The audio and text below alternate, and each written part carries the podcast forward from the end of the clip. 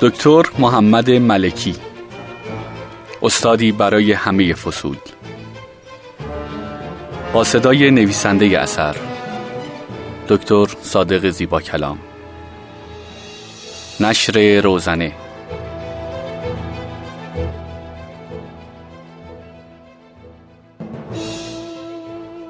نیازی به حدس و گمان نبود که نماینده رئیس دانشگاه چه کسی بود. از همان نقطه بازگشت به سمت سالن انبوه سوالات از من شروع شد. یک راست پشت تریبون رفتم. عدهای نشسته بودند باز عدهای ایستاده بودند. عدهای هم اصلا نیامدند. داخل سالن عدهای هم در داخل سالن سرگرم بحث و مجادله و گفتگو بودند. من آرام و بیخیال پشت میکروفون ایستادم. تقریبا شد ده دقیقه. شد یک رو تا بالاخره همه ساکت شدن سلام کردم و با بسم الله سخنانم را شروع کردم. هنوز چند جمله نگفته بودم که یکی از دانشجویان برخواست و شروع کرد به صحبت کردن. دیگران سعی کردند او را آرام کنند اما من ساکت شدم. هیچ اصراری بر ساکت کردن جمع از خودم نشان ندادم. آن بلبشو باز مجددا ده دقیقه طول کشید اما من آرام و بیخیال و مثل آدم های مات فقط نگاه می کردم. گفتم من وقتی شما صحبت می کنید سکوت خواهم کرد. آنقدر سکوت می کنم تا مجددا شما ساکت شوید. خودم را معرفی کردم و سپس ادامه دادم که برای رسیدگی به مشکلات و مصیبت های اینجا برای رسیدگی به حقوق پایمال شده و غیره اما مقدم بر هر امر دیگری نیاز به یک سر سامان و نظم و ترتیب داریم کلا فکر اینکه دکتر ملکی از بیرون کسی را برای ریاست اینجا بفرستد بلمره از سرتان به در کنید. او اساسا اعتقادی به مدیریت انتصابی ندارد و اگر دارش هم بزنید کسی را برای ریاست اینجا تعیین نخواهد کرد. بیمارستان هزار تخت خوابی که این البته نام آن بیمارستان بود که بعدها به بیمارستان امام خمینی تغییر یافت. که سهل است. اگر همه بیمارستان های ایران هم بدون پرستار بمانند او تن به مدیریت انتصابی نخواهد داد. بنابراین خواهران چاره ندارید الا اینکه اینجا را مثل مابقی دانشکده ها و واحد های دیگر دانشگاه تهران خودتان اداره کنید. ادامه دادم که در دانشکده های دیگر شورای مرکب از اساتید دانشجویان و کارکنان تشکیل شده و مدیریت آن دانشکده را در دست گرفتند. شما هم چاره ای ندارید الا اینکه در آموزشگاه یا دانشکدهتان شورایی تشکیل بدهید. مجددا هم همه با مناقشه شد و من هم بلافاصله ساکت شدم. از فهوای مناقشه ها و فریادها فهمیدم که ساختار آنجا پیچیدگی های خاص خود را دارد. اولا دانشجویان شبانه روزی هستند. ثانیا یک تیپ استاد و یک تیپ کارمند ندارند دانشجویان هم شدیدا با یکدیگر اختلاف دارند پیشنهاد کردم که ما اجباری نداریم که همه دانشجویان یا همه کارکنان را در یک گروه قرار دهیم. این پیشنهاد مقدار زیادی باعث آرامش شد چون کارکنان دو سه گروه بودند. برخی کارکنان بیمارستانی بودند برخی غیر بیمارستانی بودند و نمی‌شد همه را در یک گروه قرار داد. ایزن دانشجویان هوا تاریک شده بود که بالاخره تا حدودی کار فیصله یافت.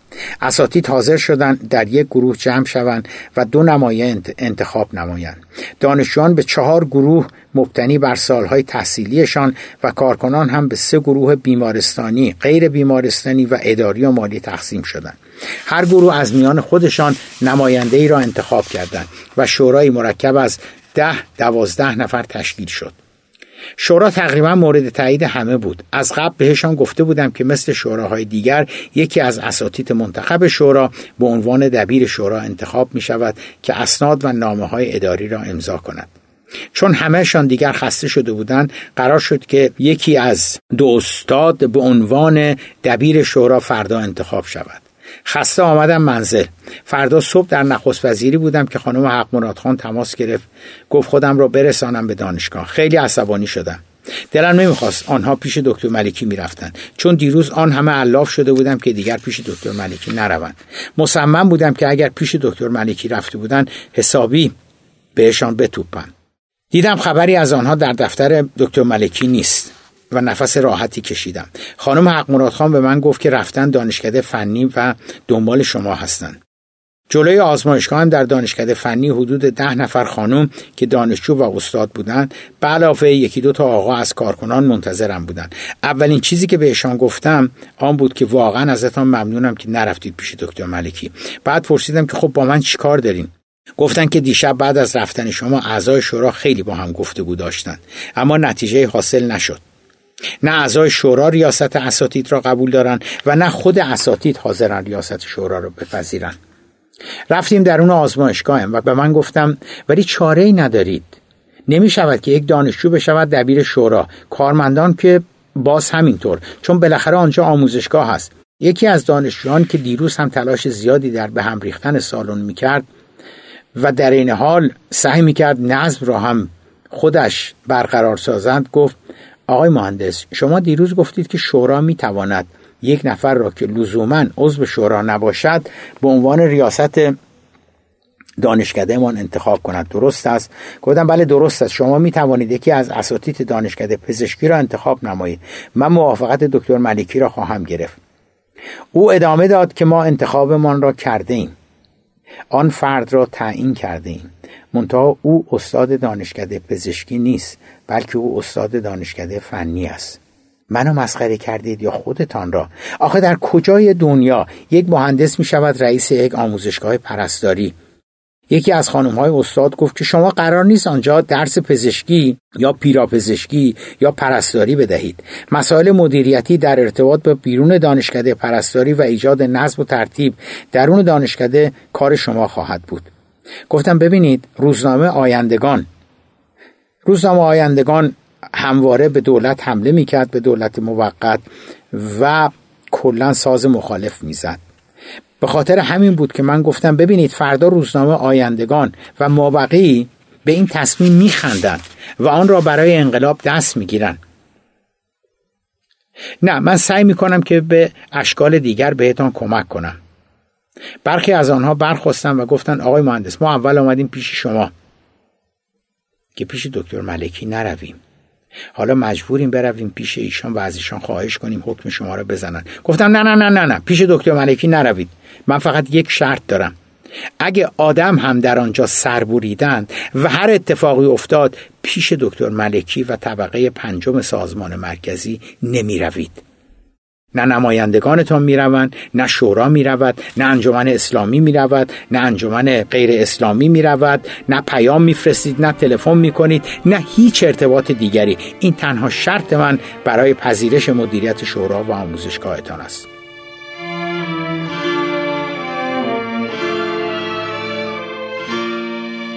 به اتفاق آنها آمدم با آموزشگاه. یک راست مرا بردن به اتاق ریاست. ظرف یکی دو ساعت بعدی مرا با آموزشگاه آشنا کردند. بعد هم نامه از طرف شورا نوشتن خطاب به دکتر ملکی. مبنی بر اینکه شورا به اتفاق آرا نماینده ریاست دانشگاه آقای مهندس صادق زیبا کلام را به عنوان دبیر شورا و مسئول آموزشگاه پرستاری انتخاب نموده است. فقط وقتی به یاد این میافتادم که این نامه را ملکی خواهد خواند دلم می‌خواست آب شوم. اما تنها نکته که باعث می شد حداقل اندکی از شرمساریم کاسته شود آن بود که دیگر از جانب آموزشگاه پرستاری برای دکتر ملکی مزاحمت ایجاد نمی شد. اینها بعدا اتفاق افتادند اما آن روز در راه بازگشت به آموزشگاه پرستاری غرق در افکارم بودم دیدن دانشجویانی که از آموزشگاه آمده بودند درست مثل آن بود که یک ساعت آب سرد بر رویم ریخته شود. همه ضرب و تقسیم هایم همه حساب کتاب هایم غلط از آب در آمده بود. حقیقتش آن بود که من برای آنکه درگیر مسائل دانشکده پرستاری نشوم می‌خواستم کل قضیه را یک جوری ماسمالی و سنبل کنم. می‌خواستم با تشکیل شورا خودم را از آن محلکه بیرون بکشم. مشکلم فقط ملکی بود چون متوجه شده بودم که آن آموزشگاه خیلی کار پردرد و سری است. و همه وقت مرا خواهد گرفت. و چون نمی‌خواستم برای آن وقت بگذارم یه جوری کار آن را می‌خواستم سنبل کنم و درم برم. تا قبل از آمدن آن گروه از آموزشگاه فکر می‌کردم که با زرنگی و با تشکیل شورا توانستم سر آنها را شیره بمالم و از آنجا فرار کنم. اما آمدن آن گروه همه حساب کتابهایم را برهم ریخت. متوجه شدم که مشکلات و مسائل آنجا خیلی پیچیده تر و عمیقتر از این هاست که من فکر می کردم. در این حال از خودم هم بدم آمده بود. به خودم می‌گفتم ببین این مرد یک کار از تو خواست و تو چجوری به همه دروغ گفتی و سعی کردی که آن کار را سنبل کنی. بعد به خودم گفتم که خب توی خانه که نخوابیدم کارهای نخست وزیری و غیره را دارم انجام میدم. مزالک نمی‌توانستم خودم را از بابت ملکی و اینکه تنها کاری را که از من خواسته بود داشتم قلابی و باسمه ای انجام می‌دادم سرزنش نکنم. تنها چیزی که یه مقداری آرامم می‌کرد این بود که آنها پیش دکتر ملکی نرفته بودن و آمده بودن دانشکده فنی به دنبال من. چاره نداشتم. این بار وقتی وارد ساختمان آموزشگاه شدم دیگر می‌دانستم آنقدر بایست اینجا بمانم که همه چیز واقعا درست شود. هر قد که رسیدن به چنین وضعیتی ممکن است که به طول انجامد اولین کاری که می کردم آن بود که کسانی که در آن دعوام و مرافعه مهم بودند را می شناسایی می کردم. کار دومم آن بود که پی ببرم چه مسائل و عوامل ریشه های اصلی تنش و درگیری آنجا هست. کار سومم آن بود که با توجه به اینکه هیچ کس را آنجا نمی شناختم سعی کنم چند نفری را پیدا کنم که بتوانم با آنها اعتماد کنم. هر سه این کارها مستلزم صرف وقت زیاد و حضور طولانی در آزمایشگاه بود. تنها نکته ای که کمکم می کرد آن بود که همه طرف های درگیر دعوا در آنجا بر روی من توافق داشتند که مسئولیت آموزشگاه را عهدهدار شوم تقریبا همهشان مایل به همکاری با من بودند. البته عقلم می رسید که این حسن نظر نسبت به من به واسطه خودم نبود بلکه به واسطه رقابت ها و اختلافات و مرافعه های شدیدی بود که میان خودشان بود. آنها برای اینکه رقیبشان ریاست نکند حاضر بودند که از من پشتیبانی کنند. مزیت دومی که داشتم آن بود که به عنوان یک چهره و شخصیت انقلابی معرفی شده بودم. این تصویر به خصوص در میان دانشجویان به من کمک می‌کرد که بتوانم از همکاریشان بیشتر برخوردار شوم و هم از من حرف شنوی داشته باشند. دست کم بیشتر از کارکنان و اساتید. ظرف چند هفته بعدی از صبح زود به آموزشگاه می‌رفتم تا پاسی از شب. فقط چند بار به نخست وزیری رفتم و مجبور به پیگیری یه سری کارهای آنجا بودم. در غیر این صورت همه وقتم در آموزشگاه میگذشت. در ابتدا که در مرحله بررسی بودم خیلی پیشرفتی نداشتم اما بعدا که ابهاماتم برطرف شد و آنچه را که می‌خواستم توانسته بودم کم و بیش بفهمم و سر در بیاورم از وضعیت آن آموزشگاه سرعت کارم زیادتر شد. آن ایده اولیه که کار آنجا را میبایست به دست خودشان بسپارم در اساس درست بود. منتها میبایستی افراد مناسب را پیدا می‌کردم. افرادی که هم همکاری آنها برای فیصله بخشیدن به اختلافات لازم بود و هم از توان اجرایی لازم برای اداره آنجا برخوردار بودند. نخستین پیشروی هم در پیدا کردن شماری از دانشجویان بود که بتوانم با آنها اطمینان کنم و از اطلاعات و راهنمایی هایشان برخوردار شوم. دو تن از آنان به نام خانم های زهره نبی و فریده کهالی کمک های زیادی به من کردند. هر دو دانشجویان بسیار متدین و از مسئولین انجمن اسلامی بودند. حسن دیگری که داشتن آن بود که ارشد بودند. نکته که متوجه شدم آن بود که سیستم آموزشی آنجا برخلاف مابقی دانشگاه ها ترمی و واحدی نبود و بر اساس نظام آموزشی دانشگاه در انگلستان بود. یعنی دانشجویان به صورت سالیانه از یک مقطع به مقطع دیگر می‌رفتند. و باز برخلاف دانشکده های دیگر دانشجویان سال بالا یا ارشد از نوعی احترام نزد دانشجوهای سالهای پایینتر برخوردار بودند. با راهنمایی آنها متوجه شدم که شخصیت با نفوذ در میان کارکنان فردی است به نام آقای اکبر سهرابیان. که در بخش امور مالی آموزشگاه کار می‌کرد. کمی او را تحت نظر گرفتم دورا دور و متوجه شدم که دانشجویان درست می‌گویند و بر روی کارمندان و پرسنل خدماتی نفوذ زیادی دارد. مشخص بود که بدون او نمی‌توانستم کارمندان و پرسنل غیر آموزشی را مدیریت کنم. به کمک یکی دو نفر از مسئولین امور مالی که از دکتر نظام سباقیان معاون اداری مالی دانشگاه درخواست کرده بودم اسناد و کارهای آقای سهرابیان را بررسی کردم. ظاهرا نشان می‌داد که از نظر کاری آدم پاک و منزهی است. جدای از پاک بودن از نظر کار کردن و توان اجرایی هم آدم دلسوز منضبط و پکاری بود.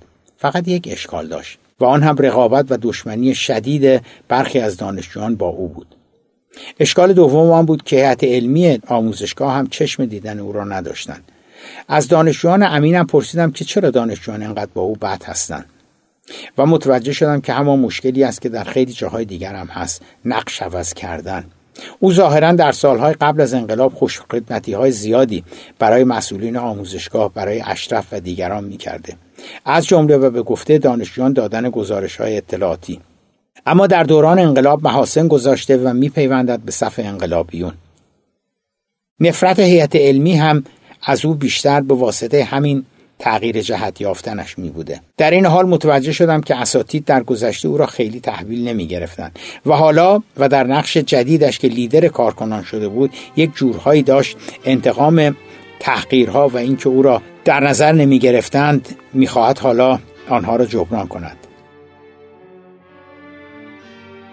یک روز عصر او را به دفترم خواستم.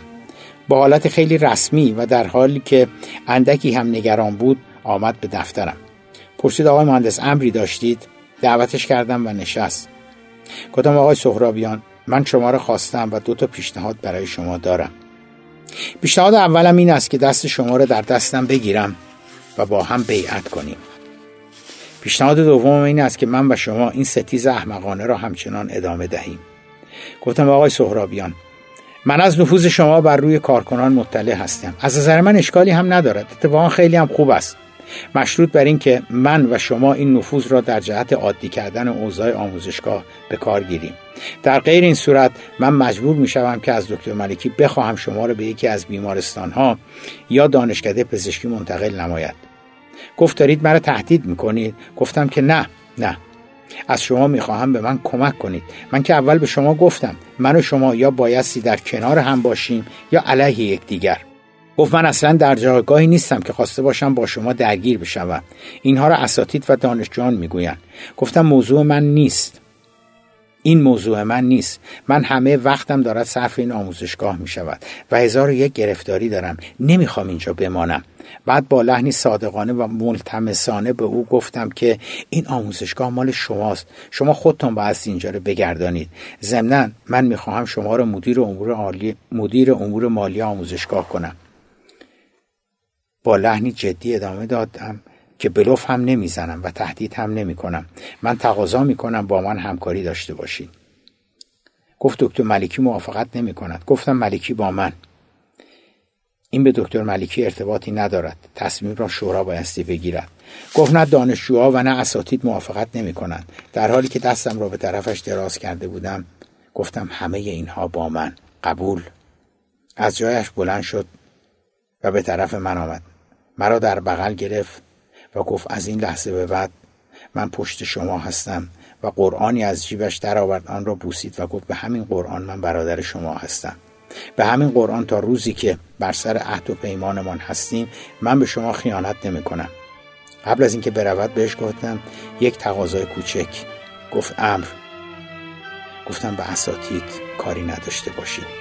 اگه خواستید به آنها به خاطر من احترام بگذارید.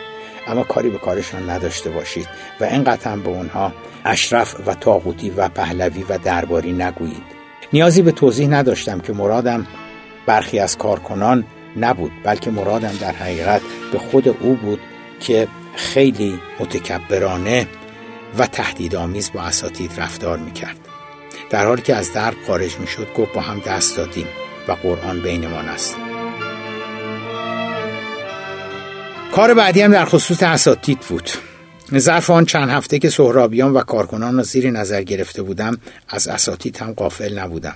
آموزشگاه دو گروه استاد داشت. اساتیدی که سازمانن در استخدام و جزء پرسنل آموزشگاه و در حقیقت هیئت علمی دانشکده پزشکی بودند و اساتیدی که به عنوان مدعو از دانشکده پزشکی برای تدریس می آمدن.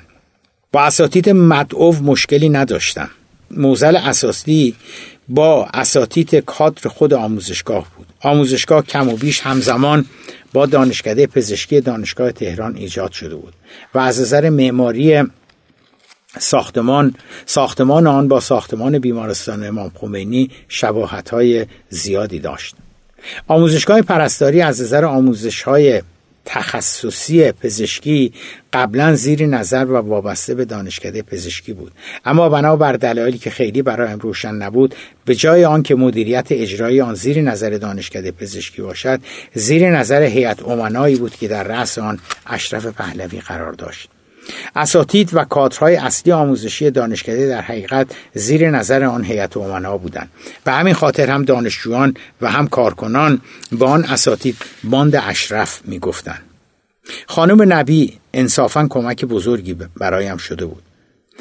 او به من کاملا اطمینان کرده و خیلی از مسائل آموزشگاه دانشجویان و کارمندان را به من می‌گفت. البته بعضا با هم اختلاف نظر هم پیدا می کردیم اما احترام زیادی برای من قائل بود و غالبا از نظر خودش میگذشت و عقب نشینی می کرد همیشه هم به من می گفت که به خاطر احترامی که برایم قائل است دارد به من کمک می کند در این حال بر روی بسیاری از دانشجویان انجمن اسلامی یا مسلمان هم نفوذ زیادی داشت.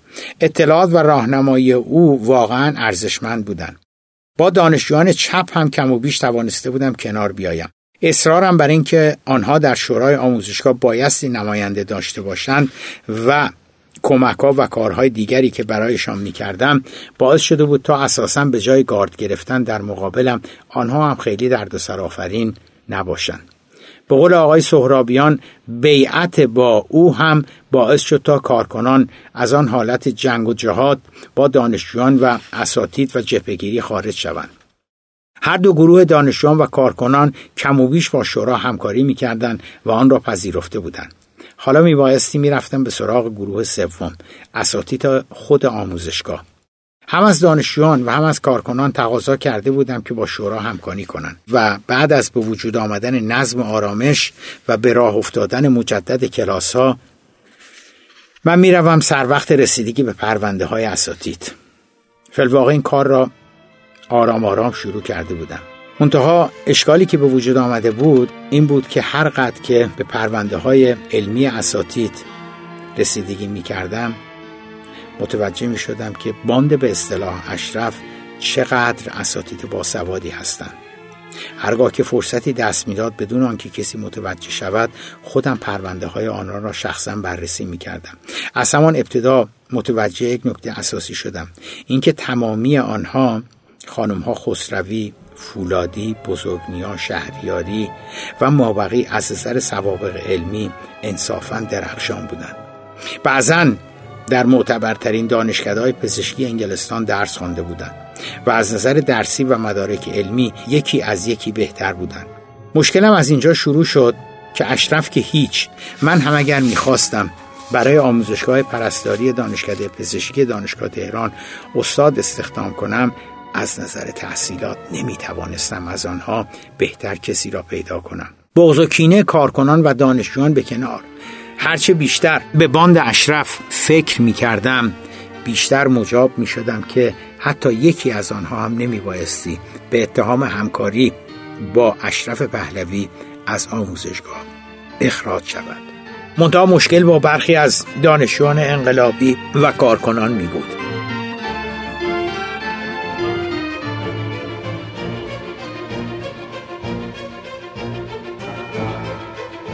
برای شنیدن قسمت بعدی کتاب همراه ما باشید.